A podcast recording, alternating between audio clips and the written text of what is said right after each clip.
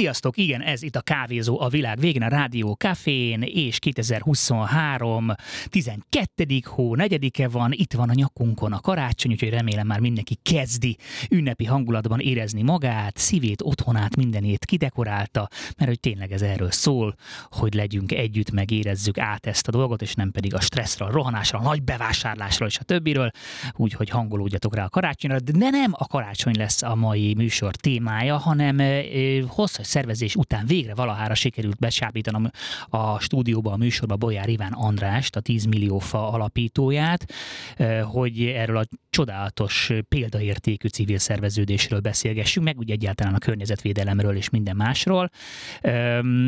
Majd egy kicsit bővebben, ha esetleg még nem hallottatok volna a 10 millió fáról, ami, ami hát nagyon meglepne, de ha nem, akkor gyorsan googlizzátok meg, amíg Iván érkezik, mert hogy egyenőre most még nem Ivánnal fogok beszélgetni, hanem Pőce Balázsal, a rakéta.hu újságírójával. Houston, Houston! Menő jövő hírek a rakéta.hu támogatásában. Szia Balázs! Sziasztok! Most csak ketten vagyunk itt, mert Marvin nincsen, úgyhogy édes kettesben nem furcsa ez így?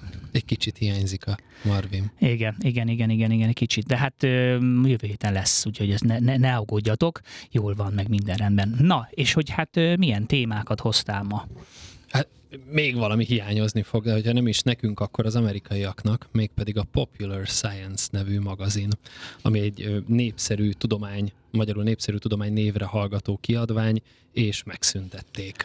Mi volt ennek az oka? Mert hogy ez tényleg egy nagyon régi, nagyon régi tudományos magazin, jól tudom, még konkrétan Darwin ö, ö, téziseiről is ők számoltak be először?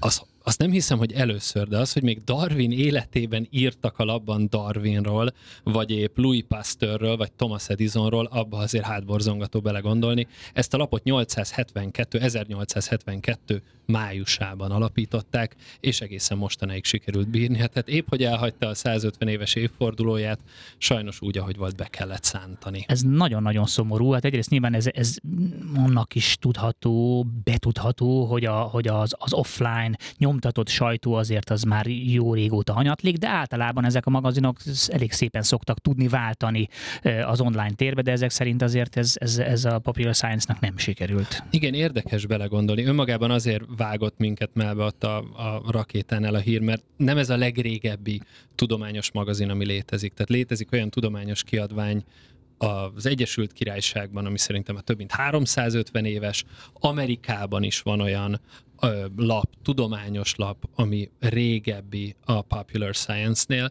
de mégiscsak azt gondolná az ember, hogy népszerűen beszélni tudományról, az valahogy egy időtlen dolog kéne, hogy legyen. Tehát ennek a lapnak a 50-es vagy a 60-as években volt olyan címlapja, amin a levitáló autók voltak, amit most ugye Elon Musk újra előhozott, hogy majd a, nem tudom, Tesla Roadster új inkarnációja lebegni fog az aszfalt fölött, de hogy ilyen dolgokkal foglalkoztak. Nem olyan, mint a Scientific American, amiben büszkék is el, hogy lehozták 200 Nobel-díjasnak az írásait, tehát ez nem egy ennyire szeriős kiadvány, de hát azt gondolná az ember...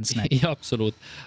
De azt gondolná az ember, hogy, hogy ennél az azért jobban kéne, hogy bírja. És igen, egyébként a, a vele nagyjából egyidős National Geographic, az ugye itthon még mindig havilap, míg az Egyesült Államokban leépítették a nyáron a magazinjuknak a szerkesztőségét. Tehát az, amit mondasz, hogy küzdenek a print kiadványok azzal, hogy hajlandóak-e még oda menni az újságoshoz az emberek, és kifizetni egy, két, három, négy, öt ezer forintot egy, egy lapért. Valószínűleg ezzel is vannak problémák. Ezt egyébként ők végigjárták, tehát 2016-tól kezdve jelentettek azt hiszem meg digitális lapot, és utána nem sokkal le is állították a printet, most már a digitális magazinjuk szűnt meg. Tehát az az érdekes, hogy a, a magazin fogyasztás, mint olyan válságáról is szólhat ez, hogy vajon képesek vagyunk-e még arra azzal a fajta hírfogyasztással, azzal a, faj, azzal a fajta gondolkodással, amire most szocializálnak minket, képesek vagyunk-e még arra, hogy egy lezárt egységet, ami meg van szerkesztve, valami szerint össze vannak válogatva bele a tartalmak, hogy ezt befogadjuk. Igen, egy, egy nagyon ijesztő tendenciát ö, mutat ez, mégpedig az, hogy az embereknek a, a, a tudományban vetett hite az, az egyre inkább megrendül, és ugye ezt azért szerintem a, a, a Covid pandémia nagyon megmutatta, hogy, hogy mennyi ember volt, aki a, a mainstream ö, tudományt elutasította. Nyilván van ebben egy egészséges hozzáállás, hogy, hogy nem fogadunk el mindent, amit, amit, amit fölülről kapunk, mert ugye azért nagyon sokszor van az, hogy olyan információkat ö, ö, tálaltak számunkra totális igazságként, amiről aztán később kiderült, hogy azért ez mégsem így van, meg hát eleve maga a tudomány is erről szól, hogy folyamatosan fölülírja magát, de az, hogy teljes mértékben ö, elutasítunk mindenféle elfogadott ö, tudományos tézis, tehát hogy tényleg az egy komoly vita tárgyát képezi bizonyos emberek körében, hogy a föld gömbője vagy sem, tehát hogy ez, ez, ez azért ezt, ezt nem gondoltuk, hogy ez mondjuk ide fogunk visszakanyarodni a 21. században, de hogy, hogy, hogy ez megint az, hogy a, hogy a sok információ egy kicsit kioltja egymást. Tehát azt hittük, hogy amikor ennyire, ennyire szabadon áramlik majd az információ, az a teljes globális felvilágosodás korát fogja elhozni, de valahogy pont az ellenkező irányba mozdítja legalábbis részben a társadalmat, hogy már, hogy már semmit sem hiszünk el, és mindenki megtalálja a saját maga kis kultját online, ami a, a saját hitrendszerére épül, és nyilván ebbe meg nem tud rendesen betagozódni a, a, a, a, ez, a, ez a tudományos, ö, populáris tudományos ö, sajtó nem találja meg a helyét, talán ez lehet. Igen, egy különleges jelenség valóban, hogy nem csak arról van szó, hogy nehezebben fogyasztunk magazinokat, vagy kevésbé vagyunk hajlamosak oda sétálni egy újságoshoz, hogy mit ajánlana nekem, amíg elolvasgatnék a váróban, a, a kórházban, vagy a rendelőintézetben, vagy épp az iskolában szünetben, de valóban erről van szó. Tehát az a, az a megérzés, amit megfogalmaztál, az úgy tűnik, hogy, hogy kutatásokkal is alátámasztható. A Pew Research kutatja ezt évről évre az Egyesült Államokban. Magyarországról nincsenek ebben a tekintetben adataink. Egy jó kérdés, hogy itthon hogy néznek ki, de az Egyesült Államokban, ami engem egészen meglepett, a megkérdezettek 34%-a azt mondja, hogy a tudománynak inkább negatív hatása volt a társadalomra. Én őszintén remélem, hogy ezek az emberek nem néznek tévét, nem használnak vízöblítéses WC-t, és mélyhűtőjük sincs.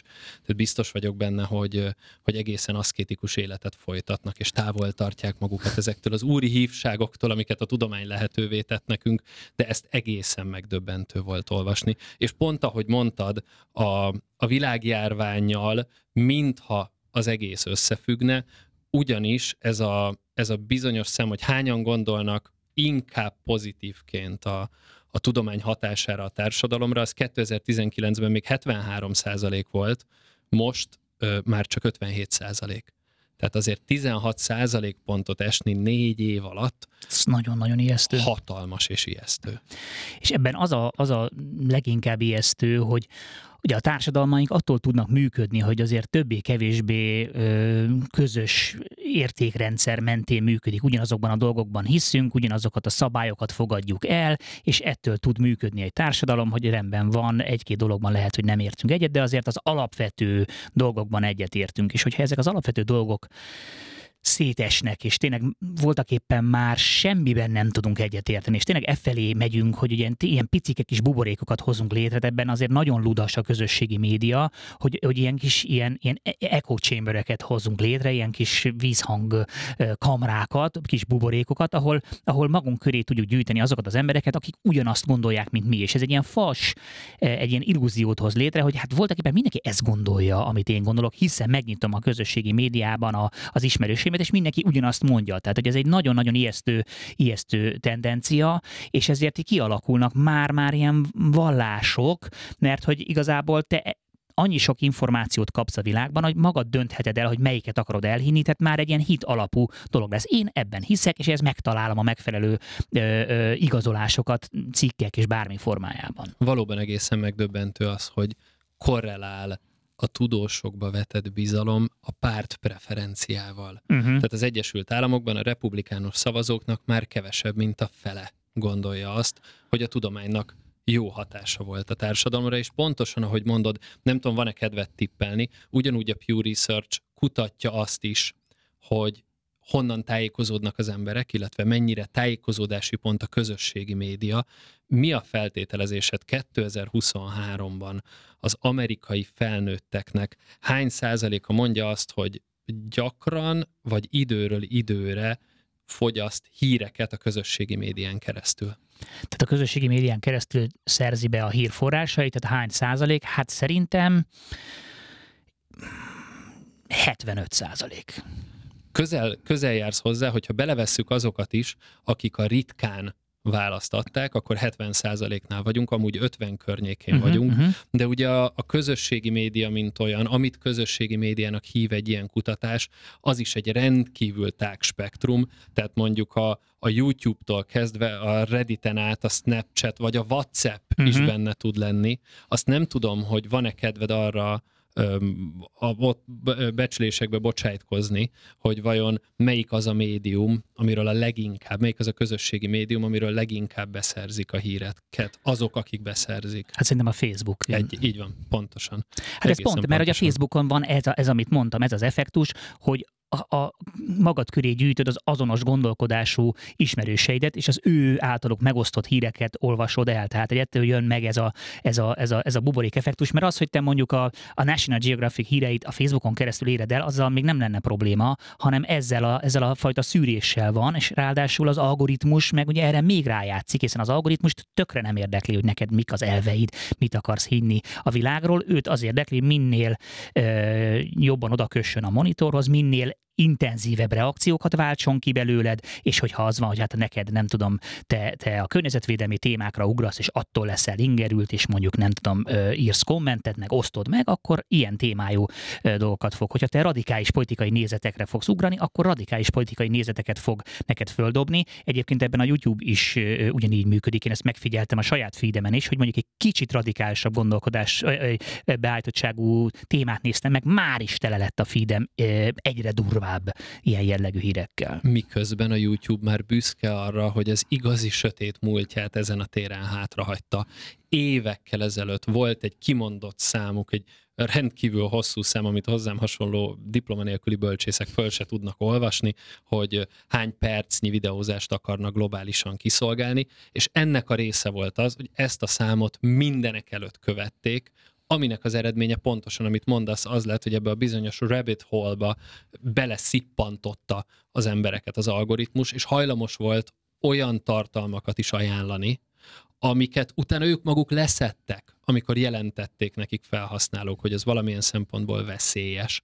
Ugye itt a, azért a, a szólásszabadság ugye nem egy kötelező dolog, a közösségi médiumoknál, tehát ne felejtsük el, hogy ezek magánvállalatok azt is megmondhatnák, hogy kizárólag Újpest vagy Ferencváros szurkolók véleményeit szeretnék újra közölni. Ezzel szemben nekik jól felfogott üzleti érdekük, hogy minél több minden beférjen, csak az igazán veszélyes tartalmakat szűrjék ki. Egyrészt azért, mert nem szívesen böngésznek ilyeneket az emberek, másrészt azért, mert a hatóságok is akkor lesznek velük szigorúbbak. Minden esetre az látszódott, hogy ebből megpróbáltak visszább venni egy idő után, de még így is nagyon sok ilyen tartalmat szolgáltak ki, ráadásul hiába szedték le egy nap alatt, amire büszkék lehetnek, hogy hát egy nap alatt lekerült az a szélsőséges tartalom, de hát nem az a kérdés, hogy mennyi idő alatt került rá, hanem hogy az alatt az idő alatt hányan látták.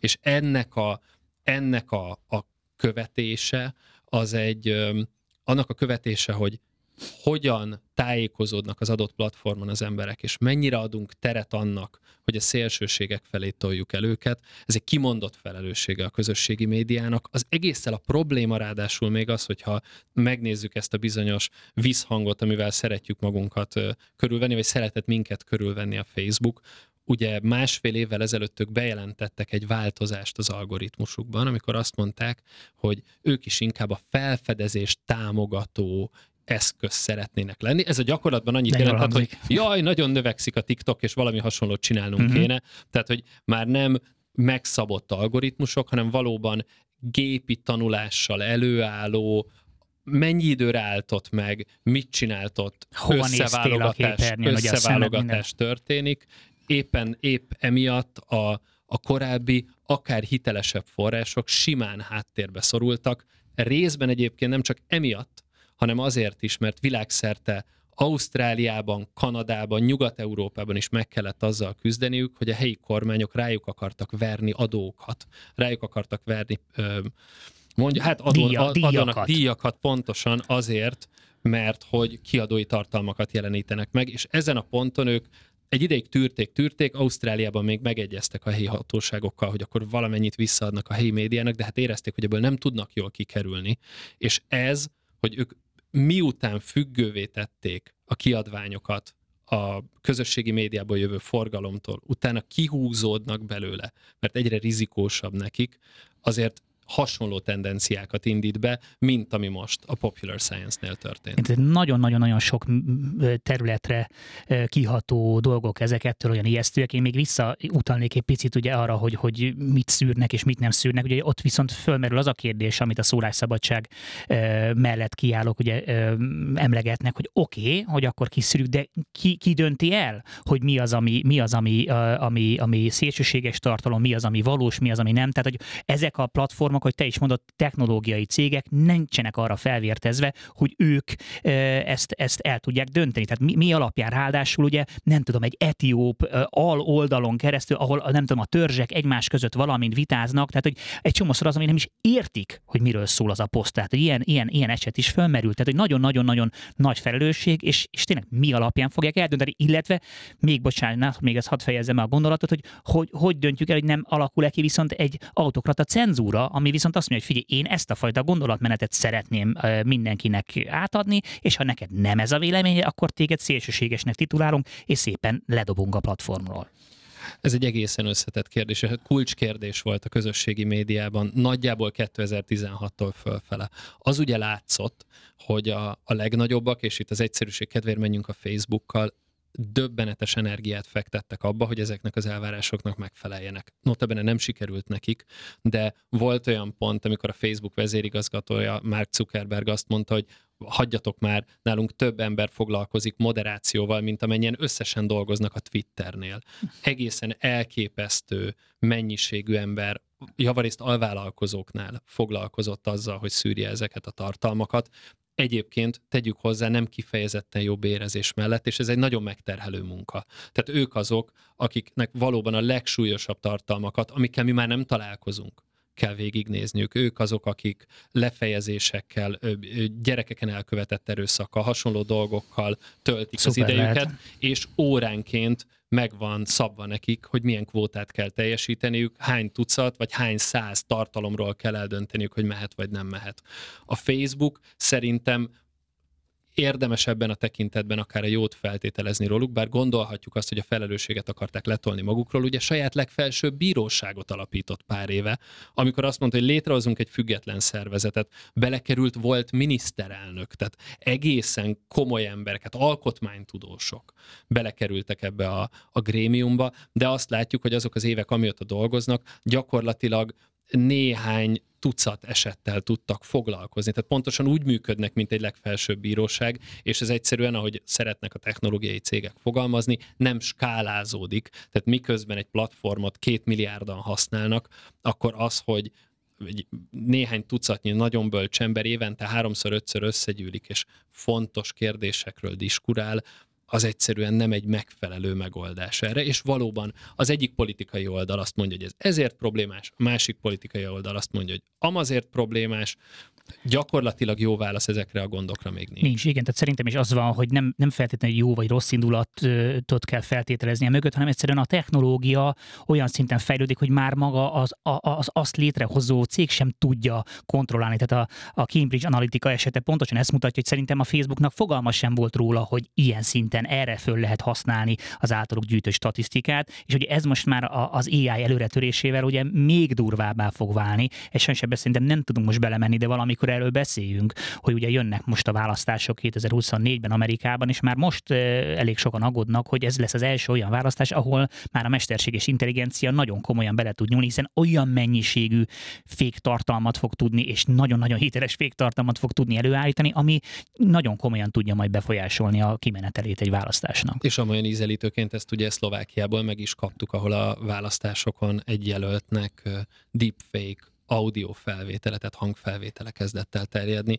Tehát ez nem fikció. Nem véletlen az, hogy Biden elnök, amikor bejelentette az elnöki rendeletét a mesterséges intelligenciával kapcsolatban, mondta, hogy kifejezetten ijesztő volt a számára, amikor önmagát látta nyilatkozni olyan dolgokról, amikkel kapcsolatban meg se szólalt soha. Igen. Bár az ő esetében az, hogy nem emlékszik rá, hogy ezt mondta, az még szerintem gyakran előfordul. Na mindegy. Balázs, nagyon szépen köszönöm, hogy, hogy ilyen izgalmas témát hoztál megint, de hát muszáj egy kicsit zenéjünk, és aztán majd, majd folytatjuk máskor ezzel a témával. Rádiókafé 98, benne pedig a kávézó a világ végén, és mint ahogy azt már említettem, hogyha itt vagytok a műsor kezdete óta, hogy a vendégem Bolyár Iván András, akit nagy szeretettel köszöntök itt a Café stúdióban. Szia András! Szia, és köszöntöm a hallgatókat! Köszi, hogy jöttél, nagyon örülök, hogy itt vagy, már régóta szerettelek volna vendégül látni itt a, a stúdióban, de mielőtt belevágnánk a beszélgetésbe, az mégis a, a pedigrédet egy kicsit ö, beolvasom, hogy azért így esetleg aki nem ismeri a személyedet, ő is képbe tudjon kerülni veled hát nagyon-nagyon sok mindent csináltál, csinálsz, nagyon aktív ember vagy, a, a Magyar Narancs alapításában benne voltál annak idején, sőt főszerkesztő is voltál egy darabig. Ugye az építészet kritika az, ami a, ami a, a fő ö, csapás irányod, az nagyon-nagyon sok labban írtál erről, te dolgoztál a Magyar Rádióban, a Szabad Európa Rádióban, a Tilos Rádióban, sőt a régi Rádió Caféban is dolgoztunk együtt, a Magyar Televízióban is dolgoztál, csináltál, aztán 98-ban megalapítottad az Oktogon építészeti lapot, illetve az építész fórumot is, aminek szintén főszerkesztője is voltál. Hogyha... Azt nem én alapítottam, de ott egy ideig dolgoztam. Oké, oké. Okay, okay. És hát ugye elérkezünk ahhoz a ponthoz, ami az apropója annak, hogy ma itt vagy, ez pedig a 2019-ben megalapított 10 millió fa szervezet, amiről hát azt bízom benne, hogy azért a, a kávézó hallgatói ismerik ezt a, ezt a, ezt a szervezeted, de ha esetleg valaki, nem tudom, intergalaktikus utazáson lett volna az utóbbi, most már, igen, mi van most? Igen, hát már hát négy, négy év, és, igen. igen, négy és fél évben, azoknak esetleg, hogyha bemutatnád a szervezetet, azt megköszönném. Igen. Hát 19 hosszú forró nyarán született a, a 10 millió fa, egy olyan pillanatban, amikor szerintem már mindenki megőrült, 40 napja tombolt a nyár, és, mind, és ott mindenki a bőrén érezte, hogy itt valami nem oké. Okay. Tehát, jó, olvasott is az újságban, valahogy félretette ezt a gondolatot, meg egyebek, de ott azért azokban a napokban nagyon is jól lehetett érezni, hogy valami nem stimmel. Hát sajnos azóta még borzalmasabb és még asszályosabb nyarakon vagyunk túl, ugye most a tavaira gondolok, illetve hát ez az idei év is egy meglehetősen bolond év, most viszont iszonyatosan sok víz van, aminek örülünk, meg tartalékolnia kell a Földnek a vizet, pláne Magyarországon, ami hát sajnos az elsivatagodás útjára lépett, de mindesetre um, akkor indult 19-ben. Ez egy országos közösség, pillanatnyilag 160 helyen az országban különböző falvakban, városokban, kis, nagy és középvárosokban és Budapesten különböző kerületekben jöttek létre 10 millió fa közösségek, és ezek szerveznek helyben ültetéseket, részben az önkormányzattal együttműködésben, részben teljesen függetlenül mindenkitől, csak helyet kérve, keresve, civilektől, szervezetektől, cégektől, önkormányzatok kitől hogyan ö, jutunk földterülethez, és akkor ott ültetéseket végzünk. Fákat ültetünk, meg erdőket telepítünk. Én emlékszem arra a Facebook posztodra, amivel ez az egész indult. Kiindultam a teraszon, és olvastam ezt a dolgot, és ott, ott, ott már látszott, hogy valamire nagyon rátapintottál. Ugye ott abból indultál ki, hogy hát mit tudunk mi civilek tenni a, a, a, a környezetünk megóvásáért, és hogy mi lenne, hogyha csinálnánk egy ilyen szervezetet, és ültessünk el 10 millió, magyarként 10 millió fát, és ott már látszott, hogy ezzel nagyon rátapintottál, nagyon-nagyon sok mindenki reagált erre, magamat is beleértve de mégis azért nagyon sokszor van, hogy, hogy, hogy az emberek fellendülnek, szeretnének valami ilyesmit létrehozni, el is indul valami, aztán azért ez, ez elég hamar el tud halni, mert azért ez nagyon-nagyon-nagyon nagy meló. Minek köszönhető az, hogy ezt te mégis ekkora nagy szervezetté tudtad, tudtad kinevelni?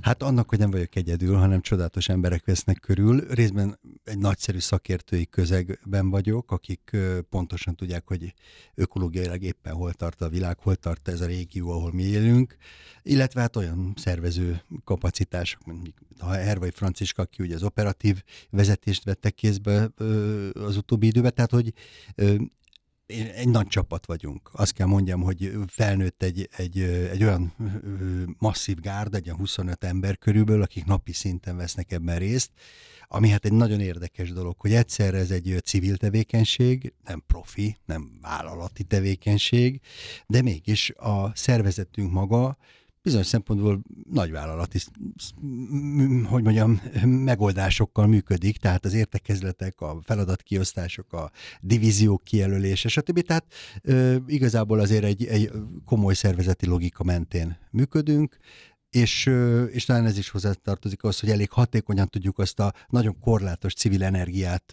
felhasználni, amit a, hát a résztvevők behoznak ebbe a közösbe. Igen, ezt Gusztos Péter, a Suhany Alapítvány alapítója mondta egyszer egy beszélgetésben, hogy, hogy egy non-profit szervezetnél is, attól függetlenül, hogy non-profit, mégis egy for-profit gondolkodásmóddal kell megszervezni. Tehát, hogyha te úgy állsz hozzá, hogy hát ez, ez egy non-profit, ez egy civil szerveződés, majd lesz, ami lesz, úgy nem fog működni. Tehát, hogy muszáj az a, az, az, azt a fajta szervezettséget Igen. behozni, mint hogyha for-profit lenne, akkor tud működni. Ö, visszatérve itt a, a kezdetekhez, akkor te ezzel az egészen úgy indultál neki, hogy akkor, akkor ezt így kitaláltad, és elkezdted gyűjteni magad köré az embereket, vagy jelentkeztek és jöttek? Igen, hát maga ez a kétségbe esett, hogy mondjam, poszt is már erről szólt, akkor azért én már hosszú ideje próbálkoztam. Tehát egy, egy ilyen félig körvonalazott idea volt a fejemben, és ezzel próbálkoztam, házaltam civil szervezeteknél, zöld szervezeteknél, nagyvállalkozóknál, akiktől pénzt reméltem, de sem, nem, tehát mindenhonnan lepattantam, és ez a poszt tényleg egy bizonyos értelemben kétségbe esettem fogalmazódott meg, de nagyon sok minden addigi tapasztalat már belesűrűsödött, valószínűleg ezért is érintett meg sok embert túl az időzítésen, és, és amikor ez így berobbant, és egyik napról a másikra tényleg ezrével jelentkeztek emberek, hogy, hogy megértették ennek a hívását, és hogy, hogy mi a ö, lényeg, akkor én megpróbáltam egy struktúrát kitalálni. Ez volt a, és azt hiszem, hogy egyébként most ennek a 10 millió fának ez a kulcsa, hogy egy országos hálózatot hoztunk létre, rögtön az első pillanattól kezdve. És, és egyszerre abban gondolkoztunk, hogy nem fogunk tudni Budapestről mit tudom én, Nyíregyházára innen kitalálni, meg megcsinálni. Ezt a nyíregyháziaknak kell tudni, legyünk kapcsolatban, segítsük, erősítsük egymást, ottól tudjuk. Tehát, hogy ott, ott kialakult egy, egy szervezeti forma, és kialakult az, hogy éreztem, hogy a, az erdész szakma, ökológus szakma részéről felénk van egy ilyen, egy ilyen várakozó bizalmatlanság kik ezek, civilek, művészettörténészként. Majd ezek, ide jön, majd ez pont ők fogják el, megmondani, igen. Persze, szóval majd itt ezek gerilába akarnak itt ültetni fűt, fát, mindenfajta marhaságot. Szóval azt rögtön éreztem, hogy itt egy, kell egy szakértői mag, olyan emberek, akik rajtam helyettem mégis csak nagyon tudják, és akkor így, így kerestem meg a, a Bozai Balázs bejelentkezett, de nagyon mai napig napi szinten dolgozunk együtt, aki... Ő erdész, a, Erdész, erdőtechnikus, tehát ő, ő ami erdő, és azt ő mind tudja, illetve van egy erdőökológus szakértőnk, az Asszalos Réka, aki hát doktor, PHD, és a többi, tehát egy, egy rendkívül jegyzett ö, ö, tudós, illetve Zsolnai Balázs ö, kertészeti szakértő, aki szintén a, ö, velünk dolgozik. Meg kell mondjam, ez a szakértői kör ez már közben kibővült. Részben helyi erdészek, helyi szakértők kapcsolódtak be, tehát mondjuk nem okvetlen a szombathelyi Bozai Balázs járba szakértést gyakorolni, hanem mondjuk ott is találunk helyi erdészt, aki, aki az alapelvekkel egyetért, és akivel együtt tudunk dolgozni, illetve igen, tehát hogy tulajdonképpen ez, ez rendkívül fontos, és más alkalmi szakemberek is kapcsoltak hozzánk, ami nagyon megerősítő. Tehát azt erősíti bennem legalábbis, hogy valószínűleg nagy marhaságot nem csinálunk. Igen, mert ugye azért az van, hogy most a, a faültetés azért már nagyon mondhatjuk divat lett. Jó, ennél rosszabb divat ne legyen, a, a, a, mint igen. ami van, de azért nagyon sokszor az van, hogy, hogy, hogy igen, ezt egy vállalat szépen elő tudja hozni, hű, de jól mutat, hogy akkor most mi elültetünk egy pár fát, és aztán azt a, eleve olyan helyre ültetik, olyan fát ültetnek, ami nem alkalmas erre, és ami még rosszabb, hogy ugye nem foglalkoznak az utóélettel, mert az, hogy egy fát elültetsz, az az, az első lépés, tehát ott mégiscsak kell. Tehát, hogy nyilván érthető is volt mondjuk a szakma részéről, hogy na hát akkor most itt a civilek majd, majd ültetni akarnak, de akkor ezek szerint sikerült bebizonyítani, bizonyítani, hogy itt, itt, itt azért egy ennél komolyabb dologról van szó. Igen, és az egyik pártolunk, vagy arcunk, vagy nem tudom, hogy mondjam, meg Eszti Péter, ő találta ki ezt a szlogenünket, hogy ültetünk és éltetünk. Tehát a, a működésünk egyik része valóban mondjuk ez a ősztől késő tavaszig zajló, sajnos nem az, hogy őszi ültetési időszak és tavaszi ültetési időszak, hanem gyakorlatilag összefolyó egy nagy ültetési időszak után az éltetési időszak következik, amikor öntözünk. Tehát azért most már két nyarat toltunk végig úgy, hogy a Budapesten ültetett sok ezer fánkat folyamatosan öntözünk, és ugye egyre gyarapodik a fák száma, úgyhogy egyre több kapacitást, autót, embert, vizet, szervezést kíván az, hogy az ültetett fáinkat meg megóvjuk, megvédjük, abszolút zajlik. Tehát ezt, ezt, ezt tudjuk, ez rendkívül fontos. Egy, egy, egy ilyen nyilván ördögügyvédje kérdés, hogy miért fontos, hogy fákat ültessünk? Miért fontos? Igen, az előbb említetted azt, hogy most hirtelen divat lett a faültetés.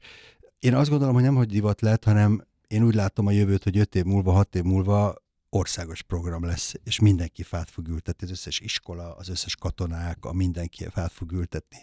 Tehát nagyon-nagyon lassan esik le a, a fatantusz az embereknek, hogy, hogy itt iszonyat gáz van. Tehát, hogy ökológiailag, klímaügyileg óriási baj van. Tehát mi itt aranyosan mondogatjuk, hogy hát tulajdonképpen marhára kéne zöldíteni, de nem ez van, hát óriási vagyonokat, összegeket kellene allokálni arra, hogy mondjuk a, a mostani kőrengeteg városainkat írtó intenzíven bezöldítsük, különben ezekben a városokban 5-10-15 év múlva létezhetetlen nem, lesz. Nem, nem, nem, nem, nem lehet megmaradni. Majd igen. igen. Én azt nem értem, hogy a politikusok hogy nem értik, nem olvasnak, nem, nem, néznek szakanyagot? Erről nem jött eszükbe semmi? Hogy ennyire felelőtlenek az emberekkel, a, a társadalommal, a, a gyerekeinkkel szemben? Hát egyszerűen abszurdum.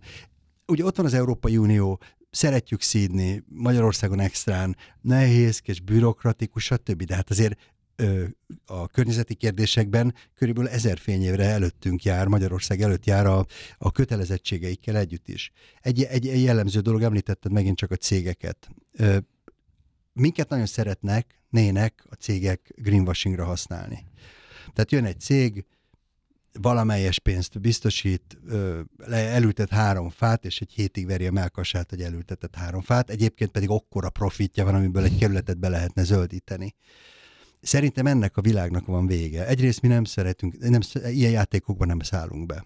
Bizonyos összeghatár alatt kvázi nem, nem megyünk el dolgozni, mert, mert értelmetlen is. És ugye a, a cég, amelyik beszáll egy ültetésbe, ők szeretik úgy gondolni, hogy adományt adnak, de nekünk nem adnak adományt, mert én nem a piros lámpánál kopogok a, a szélvédőn, hanem abból a pénzből, amit ő biztosítani tud, fát adok, szakértést adok, csapatot adok, embereket adok, tehát egy nagyon nagy rendszert adok, vagyis, hogy tulajdonképpen partnerek vagyunk. Van a 10 millió fa a teljes társaságával, van egy cég, ő nem, nem ért a faültetéshez, ő a pénzt adja, mert neki az a van.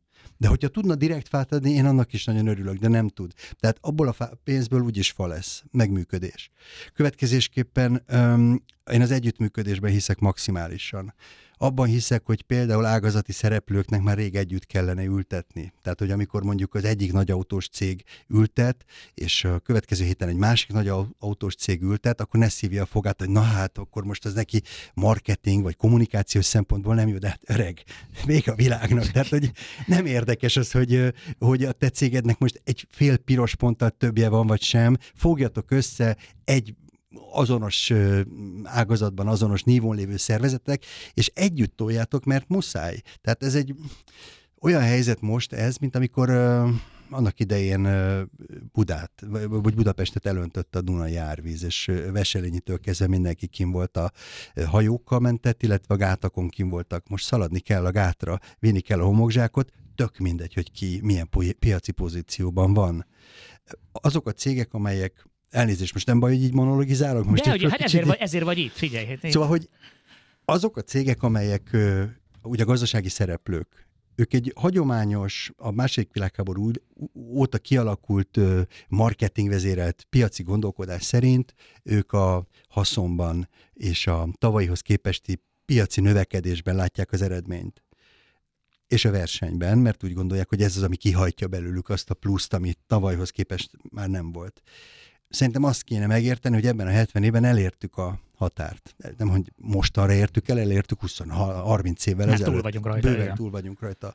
Tehát ezt még tolni, ezt még fokozni, ezt még hajszolni, ez, ez, ez Isten ellen való vétek. Tehát egy tök más gondolkodás kell, aminek szerintem alapvetően az együttműködés a, a lényege, az összefogás. Igen, én- én föl is írtam magamnak, mint kérdés, és nagyon sokszor beszélgetek erről a vendégeimmel, hogy szerintem az van, hogy ezt, ezt mindenki látja, tehát egyébként a cégekben ülő vezetők biztos van, aki nem, de mondjuk azért a legtöbbje kell, hogy lássa, pont azért, mert olvas híreket, vannak gyerekeik, vannak unokáik, arról nem is beszélve, hogy egy, egy, egy, egy tönkrement összeomlott civilizációban nagyon rossz bizniszt lehet csinálni. Nagyon, tehát nem, nagyon, nem igen. kifejezetten rosszul lehet termékeket Nem eladni. hatékony. Nem.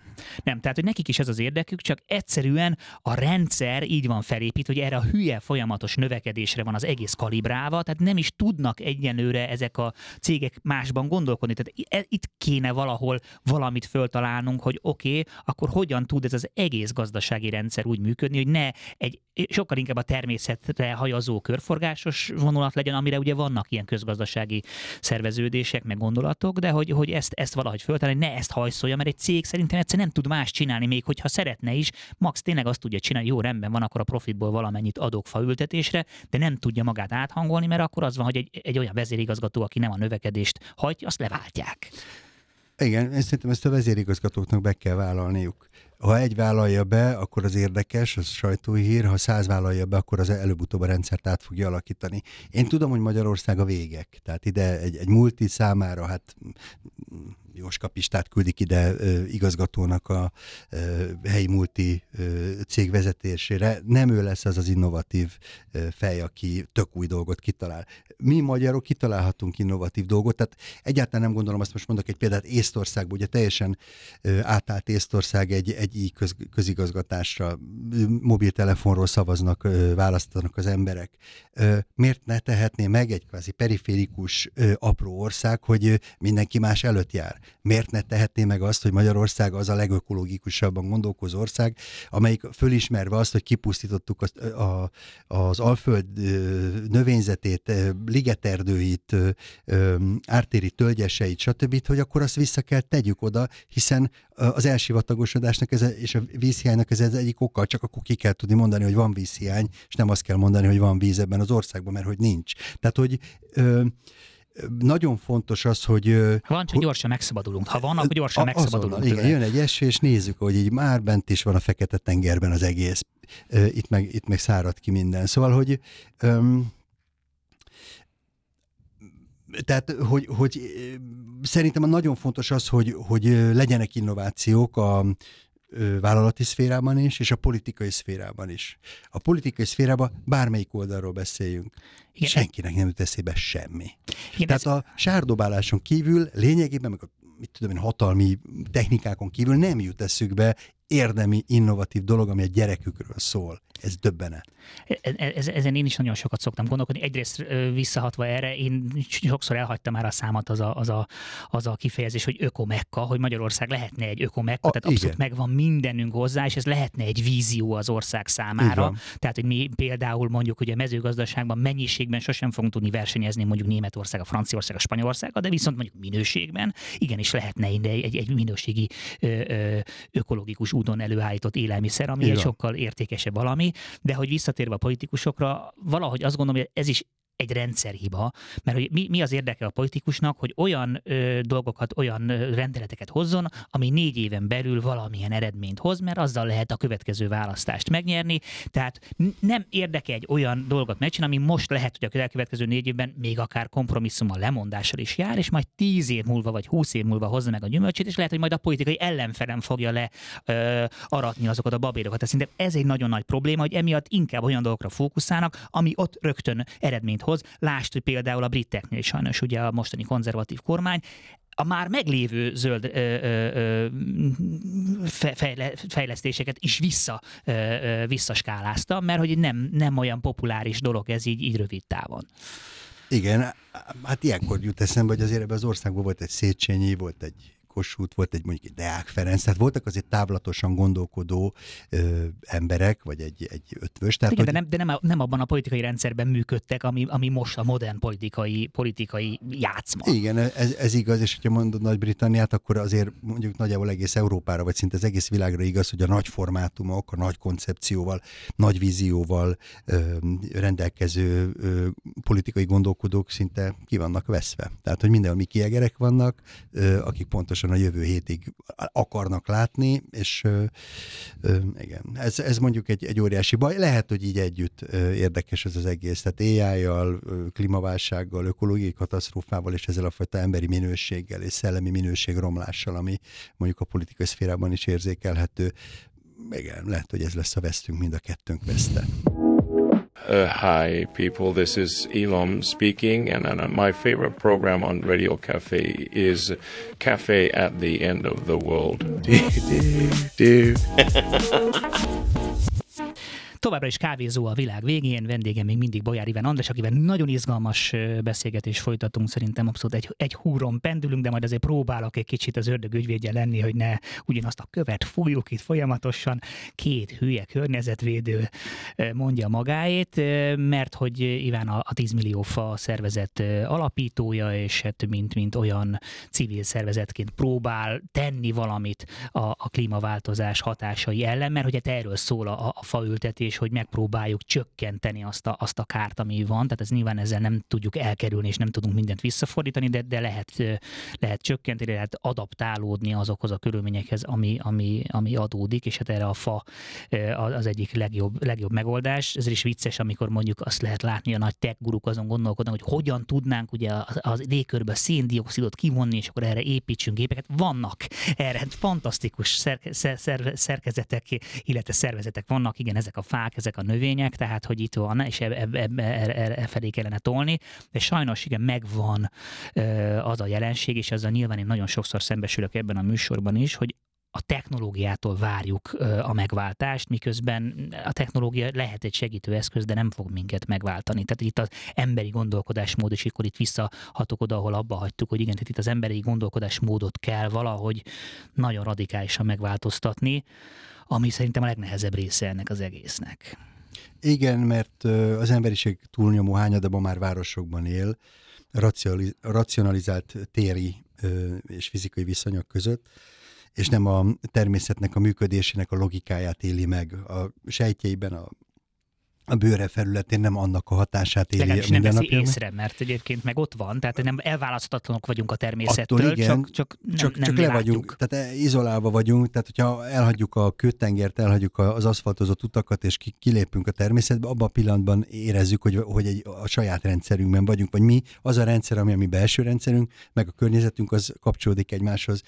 A nagyvárosi lét nem ilyen, és amíg, nem a, amíg a nagyvárosi létben vagyunk, addig ez a fajta ráció vezérelt ö, ö, gondolkodás addig tud uralkodni. És most az, hogy én nagyon ingoványos terepekre tévedünk, mert ö, említetted azt, hogy vannak ilyen tech, tech őrült, techmániás emberek, akik mélyen hisznek a techben, és mélyen hisznek abban, hogy az, amit az ember elrontott, azt majd az ember fogja kiavítani a technológia által. Én meg egyértelműen azt érzékelem, hogy itt a logikai csavar, tehát nem, biztos, hogy nem fogjuk tudni. Ö, az ember kézbe vesz egy darab falevelet, megnézed ezt a falevelet, az erezetét, és végig gondolod, hogy ez a falevél hogy működik, honnan, kapja, honnan nyeri az energiát, és hogyan tudja megteremteni azt, hogy mindig 21 fokos legyen, hogy lélegzik, hol engedik ki a, alul a, a, az oxigént, hol szívja föl a széndiokszidot, hogy fotoszintetizál. Egy gépet mondja, milyen komplex.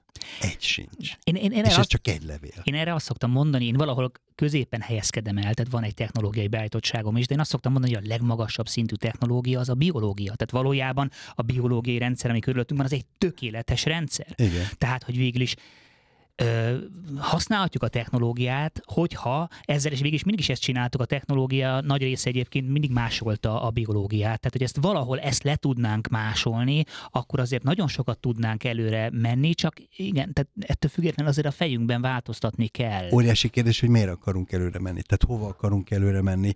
Ö, hol ott találjuk a boldogságot? Szóval ö, ugye most van ez a blue zones, ami nagy hatással van rám, a kék, kék zónáknak az elmélete, meg kutatása tulajdonképpen, hogy hol vannak azok a pontok a világon, ahol száz évnél több, hosszabban élnek emberek, és sokan tömegével, és hogyha megvizsgálják, hogy, hogy miért élnek úgy, ez nem arról szól, hogy azért, mert olyan elképesztő high-tech kütyük veszik őket körül, hogy őket életben tartja száz évig a fenét. Nagyon is arhaikus életet, életformát élnek az emberek, természet közeli, természettel azonos tempójú ö, ö, életformát élnek.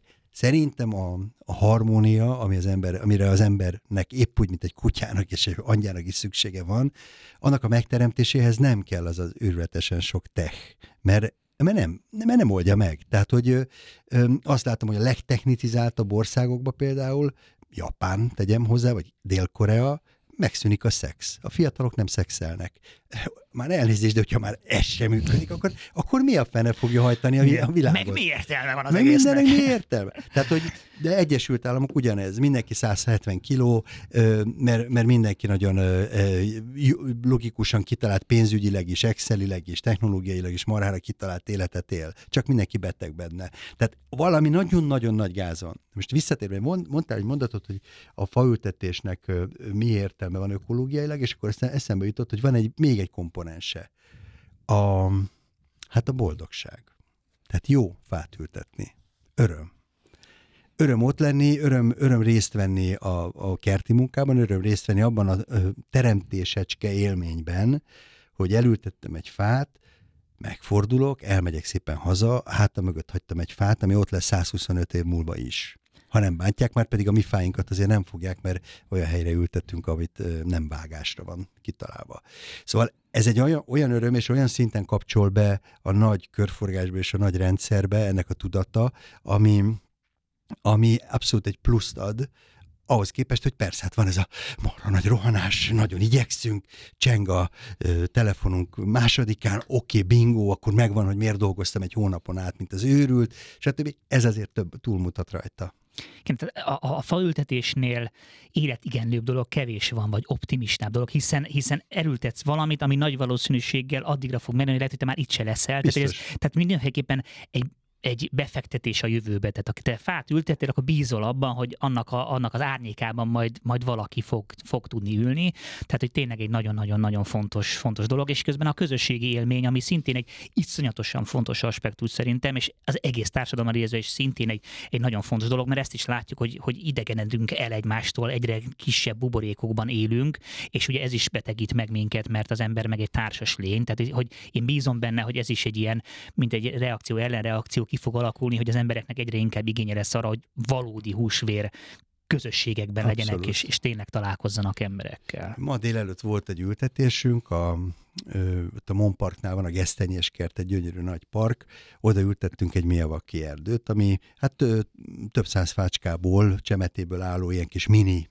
erdő, egy ilyen ökológiai bomba, egy olyan partnerrel ültettük, egy céggel, akik már harmadszor ültetnek velünk és a munkatársak most már harmadszor jöttek el ültetni. Hát látszott rajtuk, hogy ők ezt várták, ők ezt élvezik, tök büszkék arra, beiktatják a, a programjukra, hogy elmenjenek azokra a helyekre, ahol korábban ültettünk, hogy megnézzék, hogy az ottani fák hogyan fejlődnek. Tehát az életükbe be, belépett ez, a, ez az élmény, meg ennek az öröme, meg az ezzel kapcsolatos gondolatok, és ezt tartom még a le, nagyon fontosnak, hogy mi nem csak fákat, de gondolatokat is ültetünk. Tehát, hogyha ezek, ezt a fajta gondolkodás gondolkodásmódot valaki elcsípi, akkor hát biztos vagyok benne, hogy több lesz általa, legalábbis jobban érzi magát tőle. Én, én, is, én is ebben bízom, hogy én meg ugye a kertészkedéssel foglalkozom, hogy én is abban bízom, hogy valaki elkezd a kertjében foglalkozni ezzel, és elkezd növényeket ültetni, és látja, hogy ott a dolgok működnek, akkor egy idő után talán kinyílik a szeme arra is, hogy a kerítés kapunk kívül is azért folytatódik ez a természet, és hogy arra is vigyázni kell. Meglepő módon egyébként még mindig viszonylag kevés, tehát engem meglep, hogy valaki simán el van azzal, hogy a kert az szépen rendben van, és ami a kerten kívül van egy méterrel, az már, az már nem érdekes de azért mégiscsak megfertőződik igen pontosan ezzel a fajta gondolkodásmóddal, de azért ezt baromira kellene ö, nyomatni, és, és egyébként én itt látom azt, hogy, hogy egy társadalmi célú reklámnak nem arról kéne szólnia, mint amiről most ugye ö, halljuk, hogy szólnak, hanem pont arról kéne szólni, hogy például az emberekkel megértessék, hogy a fa az egy hatalmas érték, és hogy ne az legyen még mindig, én látom nálunk vidéken, hogy mondjuk el akarja adni a telket, hogy vett egy telket, és azzal kezdi, hogy az összes fát kivágja a, arról a telekről. Hát ember, az egy olyan érték, amit te nem fogsz tudni,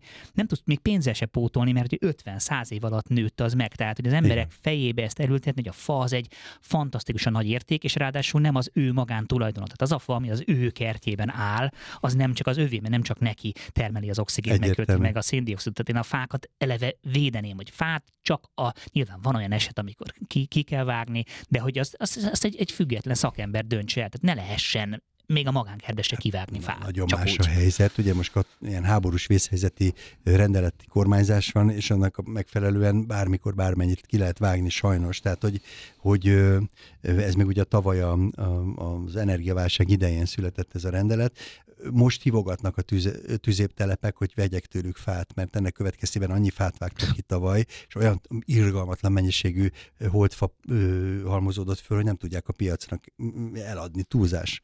Szóval nagyon-nagyon nagy bajok vannak, és teljesen egyetértek azzal, hogy, hogy lehet, hogy a terület valakié, de az az ökológiai szolgáltatás, amit a fa és az erdő nyújt, az nem valakinek a magántulajdona, az egy, az egy kollektív tulajdon, és minden Magyarországon élő, vagy a Földön élő számára hasznot hajt. Ehhez viszont nagyon át kell kapcsolni az agyakat. És nincs más, mint az, hogy az egyének kapcsolgatják át egyenként. Nem látok mást. Igen, tehát tényleg ez van, hogy mindig oda adunk ki. Itt, ugye én ebben a műsorban mindig így a jövő, jövőt kutatjuk, vagy utat, utat keresünk. És akkor volt már vendégem, akivel a meditációról beszéltünk, vagy a vallásról. És akkor ez egy picit furán hat, hogy mi köze van ennek a jövő. Hát ennek van a leginkább köze, mert hogy azért mégis mindig ott lyukadunk ki, hogy azért az egyénnek kell áthangolnia magát. Tehát csinálhatunk bármit, megint ugyanez a technológiai dolog, össze, nem tudom, leváltatunk minden autót elektromos autóra, hogyha a fejekben ugyanaz van, és ugyanúgy egyszerűen ez a, ez a hab, habzsolás és kapzsiság van mindenki fejébe, és nem tudunk egy picit, picit nyitni a, a környezetünkre, meg a világra, meg lelassulni, akkor, akkor nem, fogunk tud, nem fogjuk tudni meglépni ezt a váltást, amire nagyon-nagyon hát, nagy szükség lenne. Nemzedékek nőttek föl a, a fogyasztás bűveletében. Mi a rendszerváltáskor is egy jelentős számban az emberek azt tették meg, hogy eddig itt voltak a kommunisták, most nem lesznek itt a kommunisták, végre fogyaszthatunk. Nem az volt, hogy szabadságunk van, és szabadon élhetünk, hanem hogy végre vásárolhatunk mindent szabadon, gorenje, nagymamával behozni. Tehát, hogy, hogy ez is, és az a baj, hogy ilyen értelemben a, a reklámoknak, a marketingnek iszonyatos pusztító, agy, agy laposító hatása van. Nekem nincs tévém, és nem látok ilyeneket nagyon-nagyon ritkán. Amikor fölugrik egy, mondjuk meg akarok nézni valamit a, a neten, és felugrik egy ilyen reklám, elborzadok, mert van, vannak emberek, akikről tudom, hogy egy, egy óra 20 percet lát ilyet egy napon, egy nap. Hát ez, hát ez valami iszonyat. Agymosás, igen, nagyon durva agymosás. Agymosás, és azt hiszi, hogy ez a világ. De hát nem ez a világ. Csak valahogy ez, ez egy ilyen pseudó, ami meg van képezve, és az emberek azt hiszik, hogy tényleg ez a világ, hogy táncolunk, és minden, minden ragyogó, és már be is kaptuk azt a pirulát, és már el is múlt, és itt teljes észbontó. Igen, és itt a, a, a fiatal generációnál, a saját fiamnál látom, hogy 16 éves, és bár egy, egy környezet ö, tudatos szellemiségben lett felnevelve, de mégis közben az van nem is a reklámok, hanem mondjuk az Instagram, a menőség, a menő autók, a menőházak, a stb. És nagyon nehéz, hiába papolok, és mindig meg olyan, de uncsi vagy apa, hogy erről papolsz. Próbálj megmondani, az, hogy valami menő, az valójában miről szól? Arról szól, hogy te másnak akarsz megfejteni, menőnek akarsz tűnni, tehát azt szeretnéd a más, azt gondolná rólad, hogy te menő vagy, tehát valójában egy vadidegen ember számára akarsz megfelelni. De hogy ezt ne, még így se tudom, nem tudom ellensúlyozni azt a fajta impulzust, amit, amit, amit onnan kap, aminek egyébként én is a bűvöletében érted, én is abszolút érzem magam, hogy rettenetesen rá vagyok cuppanva sajnos erre a vacakra. Tehát, hogy, hogy igen, tehát nagyon miközben erről lefele kéne jönnünk, egyre inkább megyünk bele. Tehát ez, ez, ez, ez egy nagyon-nagyon ijesztő kilátás. Hát igen, nekem is 16 a, a, a kislányom. Ö, azzal nyugtatom magam, és akkor próbálok nyugtatni téged is, hogy mondjad csak, mantrázzad, mert akkor ő föl fog lázadni ez ellen, és akkor Dafke valami teljesen mást fog akarni csinálni, egészen addig, amíg eleméri a 22 éves kort, és vissza fog térni a szülői logikához, vagy a szülői igazságokhoz, mert föl fogja ismerni, hogy mégse volt annyira tökkel ütött az apukája. Reméljük. Én is nagyon bízom benne, hogy az én kislányom is így lesz vele, de egyébként nagyjából azért pszichológiailag ez, ez így szokott zajlani. Hát meg az, hogy milyen környezet vesz körül minket, mit láttunk, mit szívtunk magamba. Én ezt magamon éreztem, hogy a kertészkedés egy darab se, semmilyen módon nem volt ott az életemben, de aztán egyszer csak, amikor megvettük a házunkat, akkor így, így, így föl böffent ez, a, ez mm-hmm. az mhm. Angliában töltött gyermekkor, amikor a gyönyörű Igen. kerteket láttam magam körül, ez ott lappangott. Tehát az, hogy te mit szívsz magadba, Igen. azért az, az ott van, az Ez egyértelmű. Nekem is van egy-két pokoli ronda gyerekkori emlékem a faültetéssel kapcsolatban, amikor apukám Pilészent kereszten ültettette velem a fákat. Novemberben, hidegben, rémes volt. De, Na, de aztán az igen, és milyen szép fák vannak most már, akkor igen. emiatt viszont Pilészent kereszten. Kerekes vicca vagyok. Vagyok. Kerekes vicca vagyok, és ez itt a kávézó a világ végén. Rádiókafé, és benne még mindig a kávézó a világ végén, vendégem még mindig Bolyár Iván András, akivel a 100 millió, 100 millió, hát lehet, legyen 100 millió legyen fa, 100 legyen 100 millió, millió fa, igen, ez a wishful thinking, tehát 10 millió fa szervezet kapcsán beszélgettünk környezetvédelemről, meg, meg mindenről, mert hogy ez mindenre, mindenre kihat, és uh, itt kell megkérdezzem azt, hogy szuper jó a civil szervezkedés, de hogy nem érzed-e azt, hogy, hogy egy picit ezzel az van, hogy, hogy egy olyan munkát végeznek el a civilek, ami valójában az állam feladata lenne. Tehát ez nem csak a faültetésről beszélek, hanem mondjuk a szemétszedésről, hogy hát oké, az emberek nyugodtan szemeteljenek, majd időközönként jön egy pár hülye civil, aki majd ezt összeszedi, ahelyett, hogy mondjuk az lenne, hogy mondjuk megpróbálnánk megértetni az emberek, hogy nem biztos, hogy az út szélére kell kidobni dobni azt a szemetet, hanem vigye el egy, egy, egy szem, szeméttelepre. Tehát, hogy így egy picit kivesszük ezt, hogy hát akkor majd a civilek úgyis megoldják. A civilek nem oldják meg, a civilek rengeteg mindent megoldanak, és nagyon sokat csinálnak, nem csak a 10 millió fa, de valóban például vannak, mit tudom én, a petkupások, akik a tiszai szennyezésen dolgoznak. Az államnak van ebben feladata és felelőssége is. Tehát szerintem az, hogy például nincsen környezetvédelmi minisztérium, az abszurd abszurdja. Nonsz, hát ilyen nincs. Hát nem lehet 2013-ban. De nincs olyan, hogy ez, egy, ez nem agrárkérdés. Tehát e, e, na mindegy, szóval tényleg szakmailag is teljesen ö, ö, magyarázhatatlan. Van feladata az államnak, de nem az, hogy megcsinálja helyettünk, az állampolgárok helyett, hanem ö, egyfajta kooperációban meg kell találni az állam szerepét is, hogy hogyan biztosít mondjuk erőforrásokat a civileknek az, hogy a civil csinálja, azt nagyon fontosnak tartom. Tehát a, a civil létezés az nem annyi, hogy hazamegyek, becsukom magam mögött az ajtót, lerugom a cipőmet, és földobom a lábam az asztalra, nézem a tévét. Nem ez a civilség. Az a civilség, hogy ö, tudattal, ö, körkörös figyelemmel rendelkező, aktív ember vagyok, csinálom a mindennapi semmit mondó dolgaimat is, vagy jelentős dolgomat, teljesen mindegy bizonyos szempontból, de a szabadidőm egy részében igenis a közösség javára teszek dolgokat. Hogy ezt most egy egyházi közösségben csinálom, vagy egy sportklubban, vagy egy civil szervezetben, vagy valami, azt majdnem azt mondom, hogy mindegy, de legyen az, az emberi energiából valamennyi, amennyi a közjavára megy vissza. Ez szerintem rendkívül fontos. Sőt, az igazi értéket valahogy szerintem sokan itt is találják meg, mert a karrierjük elsodorja valahova, ahol szépen kecsölnek, csinálják, er, teljesítenek, eredményeket mutatnak föl, stb. De érzik, egy, ha más nem egy idő után, egy pár év után, mikor kiégnek, hogy ennek van valami önelvűsége, nem mutat túl önmagán a dolog. És azért szoktak választani civil feladatokat, amikor segítenek valakiknek, időseknek, rászorulóknak, hajléktalanoknak, beteg embereknek, vagy pedig éppen a beteg természetnek, és akkor, akkor kapcsolódnak be civil tevékenységbe. Itt az állam egy pártoló, megerősítő és bizonyos esetekben finanszírozó szerepet vállalhat föl, de nem irányítót. Abban a pillanatban, hogy egy államaparátus veszik kézbe a dolgot, meghalt. Vége van. És mit lehet az ellen tenni, vagy kell-e egyáltalán az ellen tenni, hogy gyakran ez a kérdéskör átpolitizálódik? Tehát, hogy le, le, lehet-e, le kell-e választani a politikát a környezetvédelemről? Láttuk például, ugye mondok egy példát, ugye, a, amikor elkezdtünk tiltakozni a, a, az erdő, a tűzifa rendelet ellen, akkor azért rögtön rárepült több politikai irányzat is erre, mert ezt jó kis politikai tőkét lehet ebből kovácsolni ami akár lehet jó is, mert hogyha most valaki politikai tőkét kovácsol valamiből, de közben történik valami, ám legyen, de másrésztről meg, meg, meg ugye megvan az a veszélye, hogy akkor, amikor van egy ügy, akkor azt lehet mondani, ah, hát ez csak egy politikai, politikai célzatból, ugye, mint ahogy ránk is ránk húzták, hogy hát itt, itt mi csak, a, csak szeretnénk így a, az államaparátust támadni, miközben hát itt, itt szó sem volt, bárki ült volna, ülne ott fönt és hozná ezt a rendeletet, ugyanúgy tiltakoznánk. Igen, e, sokat gondolkozom, hogy vajon miért jó ott bent lenni, és miért jó ezt csinálni.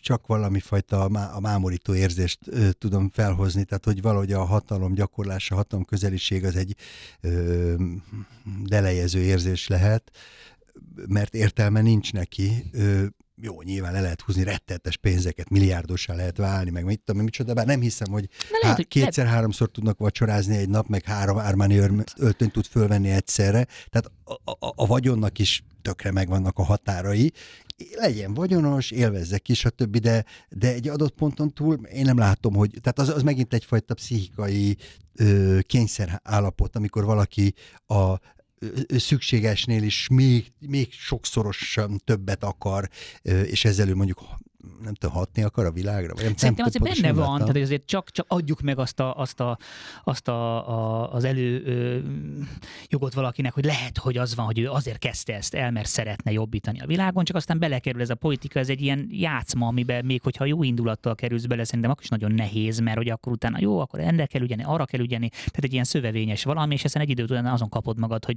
téged is behálózott ez az egész dolog, és már el is felejtetted, hogy annak idején miért kezdted el ezt az egészet, tehát hogy nem biztos, hogy mindenki, aki politikus, az, az, az, az egyszerűen csak azért megy oda, mert hogy jól meg akarja szedni magát, aztán közben igen, lehet, Véletlenül hogy... az lesz. Igen, milliárdos lesz, maga igen, sem akarta. Igen. Vagy, igen, ki, vagy kihullik a rendszerből. Tehát ilyet igen, igen. Hát például magamról elmondhatom, mert én is voltam politikában 5 évig, és nem lettem milliárdos, sőt, még milliómos sem. Tehát, hogy persze, valószínűleg az hogy nem éreztem rá a, ö, e, ennek a hatalom gyakorlásnak az ízére, nem, ér, nem élveztem, nekem ez nem tetszett, és főleg azért nem, mert érdemben nagyon nehéz ott eredményeket felmutatni.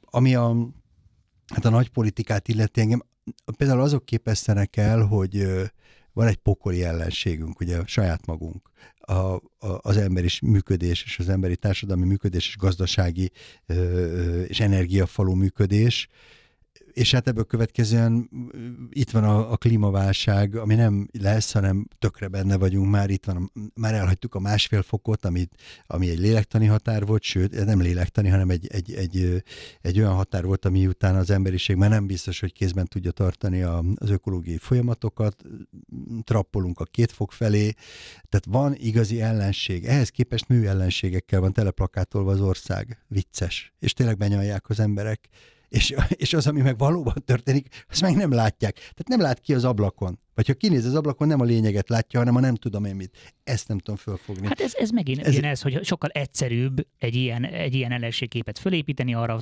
válaszokat adni, mint van egy baromi komplex, nagyon nehezen kezelhető probléma, amire nem is nagyon tud jó válaszokat adni, vagy nagyon-nagyon hosszú távon elhúzott dolgot. Tehát sokkal egyszerűbb egy politikai rendszernek azt mondani, hogy figyelj, ezekre fókuszáljunk, ezt, ezt, ezt meghagyjuk. Mert, és akkor itt mondjuk az egészségügy, vagy a, a cigány kérdés, ezek mind olyan dolgok, amiket így nem szeret egy egyik politikai, eddig akármilyen kormányzat volt hatalman, ezeket a dolgokat nem nagyon szerette piszkálni, mert nagyon nehezen megoldható. Tehát a politika nem szereti a nehezen megoldható problémákat.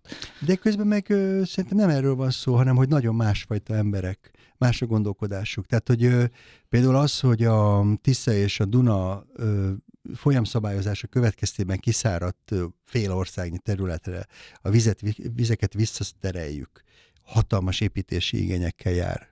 Tehát a tök fölösleges stadionok helyett, hogyha egy csatornarendszer épül, hát én tudom, aki szereti a focit, meg imádja, hogyha van egy gól, meg egyébként, oké, okay, ennek teljesen mindegy, de, de abba belehallunk, hogy nem a lényegre figyeltünk, és nem arra építettünk. Ott is van építés. És ott is lehet ügyesnek lenni. Ott is megvan az a 15-20 százalék, ami kacagva kijön a, a beruházás végén, úgyhogy senki nem látja, hogy hova lesz ez a pénz, vagy több. Tehát, hogy ö, de akkor legalább a lényegre fókuszáló te- tevékenység zajlik, és nem pedig egy pseudo tevékenység, egy pseudo harc és pseudo küzdelmeknek a, a, a az, hogy hívják itt, stadionjait építjük föl, hanem egy valódi küzdelem önmagunkért a természettel együttműködésben, a klímaválsággal szemben. Um, vagy hát a, tényleg a, vagy az agrárium is, igen én úgy érzem, hát nem biztos, hogy jól látom, de te itt a jövő kutatással is foglalkozol, hogy azért ezt a rendszert, amiben most vagyunk, nagyon fenntartani nem lehet, és akkor eljön majd a pillanat, amikor, amikor lezárják a strádákat, nem lehet majd óriási kamionokkal rohangálni a világba, nem lesz értelme, a szállítmányozás egy jelentős hányada bedől, mert egyszerűen nem lesz majd szabad argentin borokat forgalmazni Magyarországon, és nem fogunk tengeri halakat tenni, mert itt nincs tenger, hanem helyben kell majd valószínűleg megtermelnünk a dolgokat. 10 millió ember számára régen is meg lehetett termelni megéltek az emberek. Ezt, eztán is meg lehetne majd termelni, de már most el kéne kezdeni gondolkozni ezen, hogy ez, ez, ez hogy, mivel jár. Hogyha jönnek a rendkívül agresszív, változékony idők, amikor eltűnnek az évszakok, amikor egy napon belül lesz hózápor és 24 fok egyszerre, a, akkor ott hogyan fogunk tudni termelni? Hát ezen el kell kezdeni módszeresen, nagy üzemileg gondolkozni, hogy milyen fasor rendszereket kell kialakítani, amelyeknek a szélvédett közeiben lehet mondjuk búzatermesztést vagy más gabonaféléket ültetni, nem, vagy vetni, nem nagy táblás rendszerben, hanem, hanem helyi igényeket kiszolgálandó, tehát egyszer föltördelni azt, ami van, ehhez az egész vagyoni szerkezetet, vagy tulajdonosi szerkezetit is újra gondolni. Ugye, mert most ki lett szórva a haveri ügyvédeknek 100, 100 hektárok, miközben a falu végén élő kisgazdák meg remélték, hogy majd kapnak földet, a, a nagy, nagypapájuk egykor volt földjét visszakapják. Tehát, hogyha ezeket a helyi érdekeket, helyi igényeket és a tulajdoni szerkezetet valahogy közelíteni lehetne egymáshoz, akkor lehet, hogy nem mindenki lenne gazdag, de úgyse lesz jachtozás, meg fog szűnni, mert, nem, mert egyszerűen nem fenntartható. Persze vannak olyan emberek, akik azt mondják, hogy ne, ne, a világ az világ, az, az ember az olyan, amilyen, mindig lesznek szegények, és mindig lesznek extra gazdagok, mindig lesznek kiváltságosok. Én ebbe a vitába nem akarok belemenni, egyszerűen csak azt gondolom, hogy akkor, amikor bedől a víz a, a, az árvíz során, akkor az, nem kérdezi meg, hogy kinek mennyie van, viszi, amit lát. Nem nagyon lehet ezt megúszni, nincsenek, ne, nem lehet elszökni a marsra, nem lehet elszökni egy magánszigetre, ez ebbe, ebbe a sajnos hülyedő hajóban mindannyian együtt ülünk. Igen, csak én attól félek, hogy pont emiatt pont a, egy, egy csomó embernél a, a visszájára vált ez a dolog, mert azt mondja, hogy hát igen, ez, ez a hajó már elment, akkor legalább, nem tudom, azt a 15 évemet, akkor azt, azt kimaxolom, akkor addig annyit jaktozok, amennyi csak lehet, annyi szivar szívok el, amennyi csak lehet, és akkor most, most meg Tehát ezért nagyon, nagyon kétélő fegyver ez a fajta a, a negatív kommunikáció. Igen, igen, ebben mert, mert, mert, mert, mert, igen, ezt váltja ki az emberek, hogy hát akkor hát, ha a hajó elment, akkor most már úgyis mindegy. Akinek van gyerek, az, az nem tudja ezt mondani szerintem. Tehát, hogy ö, minden családban vannak azért ifjak, és vannak, vannak jövő nemzedékek, még ha csak nagybácsi vagy nagynéni az illető, akkor is azért érzékeli azt, hogy ott a környezetében van valaki, egy, egy drága gyermek, aki éppen cseperedik, és valami szebb jövőre várik, vár. Um, de valóban így van, tehát ez is egy hozzáállás lehet, hogy jó, hát akkor úgyis vége van, húzassuk még egy kicsit a zenekarral a süllyedő hajón. Én tudom, azt a Boskor mondta valamelyik reggel, ő most már neki már csak nem tudom, hát pár évtizede van max, ő addig szivarozni akar, amit, amit értek, de hát azért pont mondjuk egyébként az ő pozíciójában szerintem meg lenne az a felelőssége, hogy ő mondjuk ilyen kijelentés, igen, ne, ne, ne tegyen meg, neki is van egyébként gyereke. Igen. Úgyhogy, úgyhogy igen, ez így, ez így nagyon, nagyon, nagyon, nagyon nehéz, nehéz, nehéz dolog ez, de igen, én is egyetértek, hogy, hogy előbb-utóbb ezzel ez így szembe kell nézni. És egyébként azt is látom, hogy, hogy, hogy van is, tehát hogy azért, azért nagyon sok minden változik, tehát azt is nézni kell, hogy nyilván a negatívra vagyunk hajlamosak koncentrálni, miközben egyébként nagyon sok ember, például te is, meg a 10 millió fában dolgozó emberek százai, ezrei azért nagyon sok mindenki tesz és próbál tenni, és nagyon sok tényleg még a politikában is vannak, csak hát igen, ez, ez egy óriási nagy terhajó, ami, ami, ami több száz éve megy egy irányba teljes gőzzel, és nem tudjuk behúzni a kéziféket, tehát itt, itt ilyen, ilyen minimális pályakorrekciókat lehet így végrehajtani, csak nem biztos, hogy Szerintem lesz. megúszhatatlan lesz a kéz, kézifék berántás. Nekem meglepett, hogy a glasgowi um, klímacsúcsról nem úgy jött haza a magyar delegáció, hogy akkor holnaptól kezdve másképp kell élnünk. Úgy, ahogy mondjuk a, a pandémia idején bejelentették, hogy kész, róló le, tök másképp kell csinálni. Szívás mindenkinek, borzalmas, Ja. idegileg, pszichailag megterhelő, stb. De ez egy adekvát válasz volt. Ö, Most egy adekvát választ lehetett volna mondani, de úgy tűnik, hogy nem csak a mi, hanem a világ összes politikusa be volt rezelve, hogy egy, hogy egy valódi érdemi ö, javítást vagy javulást ö, ö, lépjen meg. Szóval ott, ott volt egy lehetőség, de nem lehet majd elhalasztani, tehát ez meg fog történni. Van egy apró ö, dolog, amit szeretnénk mondani, hogy ne, ne csak negatívumok legyenek, mert Hajrá, Joli néni. igen, szóval, hogy, hogy, hogy azért az, hogy ö, például bevezetődött ez az ESG, meg a G, GDPRC, és egyéb ilyen kódszavakkal ellátott ö, követelményrendszer, amit az Európai Unió fogalmaz meg az Európában lévő ö, vállaló, vállalatok felé, következésképpen hozzányúl a profithoz. Tehát egyszerűen az van, hogy az a, abból a haszonból, ami a közös környezeti erőforrásból kivont rész, hiszen az maga a profit, ebből visszaadjanak a vállalatok. Ezt, ezt most már nagyon erősen nyomják. Van egy 3 milliárd fára faültetésére vonatkozó terve az Európai Uniónak, és ezt elkezdik csinálni, illetve ez zajlik tulajdonképpen ez a, ez a munka.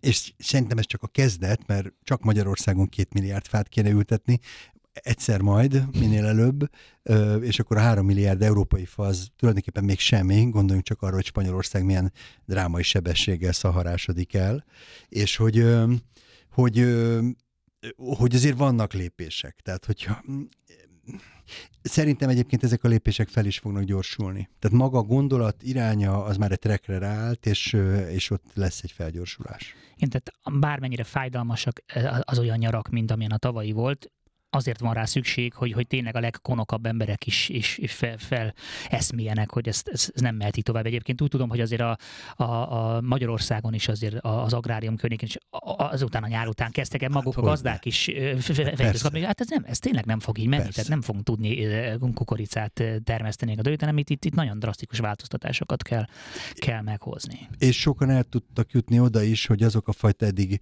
ö, megkérdőjelezhetetlennek gondolt ö, agrártechnológiák, ö, hogy, hogy talán valahogy a biodiverzitás felé lépni kell. Tehát Igen. agyon lehet vegyszerezni a tájat, de lehet, hogy annak van egyfajta korlát. Lehet, hogy ezt az évet megúszom vele, de, de a következő húszat meg elcseszem. Tehát, hogy ott, ott azért már... Igen, hát meg a talaj megújítás, tehát hogy az Igen. is, hogy nem biztos, hogy a talajt is szét kéne gányolni, mert, mert egyre rosszabb minőségű lesz, az élelmünk is egyre rosszabb minőségű lesz, tehát hogy igen, ez most már azért hogy talán a legkonokabb fejekhez is eljutott. Beszélgettünk már erről is vendégekkel, hogy itt viszont az a baj, egy nagyon komoly generációváltás kellene az agráriumban, ami, ami, ami nagyon lassan megy végbe, mert valaki 30-40 éve van egy bevett gyakorlat, az már nagyon nehezen tud ezen változtatni Igen.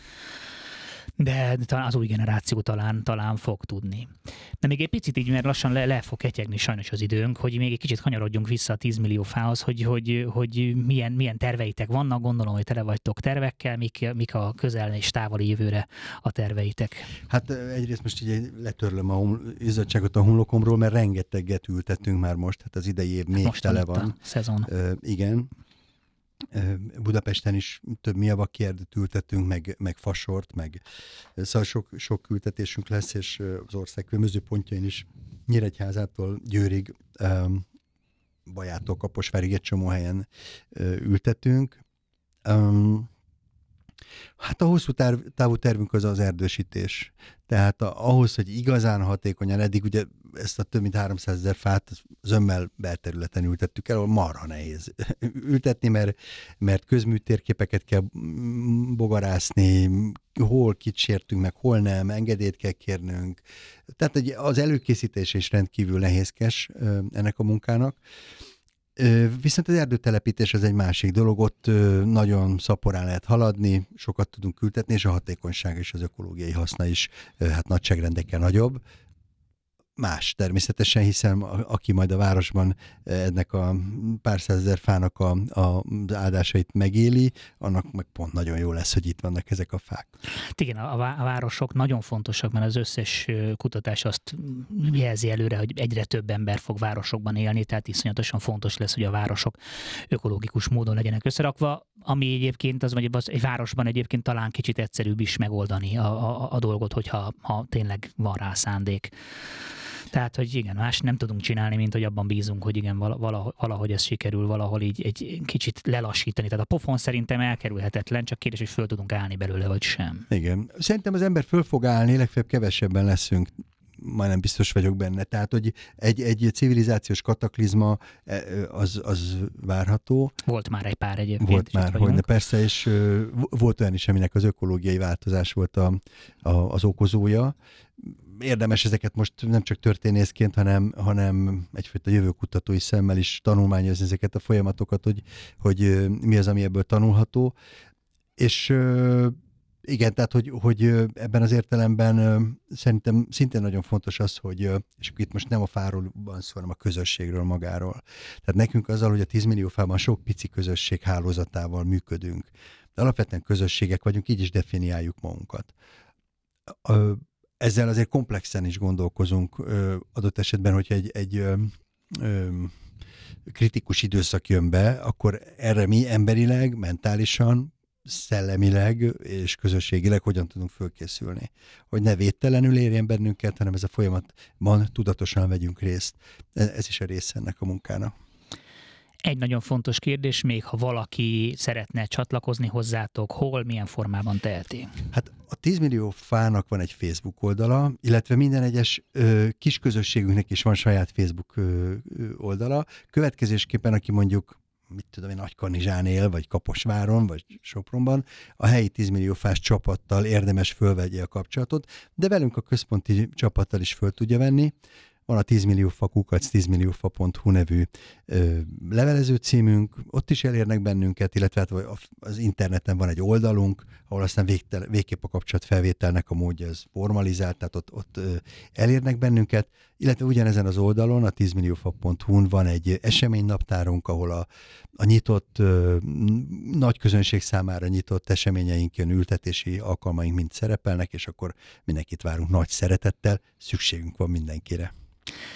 Igen, nagyon szépen köszönöm, hogy jöttél. Nyilván órákig tudnánk még beszélni, mert ez mi, mi, mindjárt szívügye, nem is értem egyébként, hogy lehet valakinek nem szívügye ez a kérdés, de ez már megint egy másik terület, és hát gratulálni szeretnék mindahhoz, amit elértél. Én tudom, hogy ez, ez óriási nagy munka, és, és nagyon-nagyon komoly szervezés, és nagyon sok mindent bele kell ebbe tenni, és hát köszönjük, köszönjük nektek, hogy vagytok, mert nagyon hogy ez szépen köszönöm érdekel. a csapat nevében. Köszönjük, és hát el kell, hogy búcsúzzunk, ezzel véget ért a kávézó a világ végén. Köszönöm szépen, jövő héten találkozunk. Sziasztok!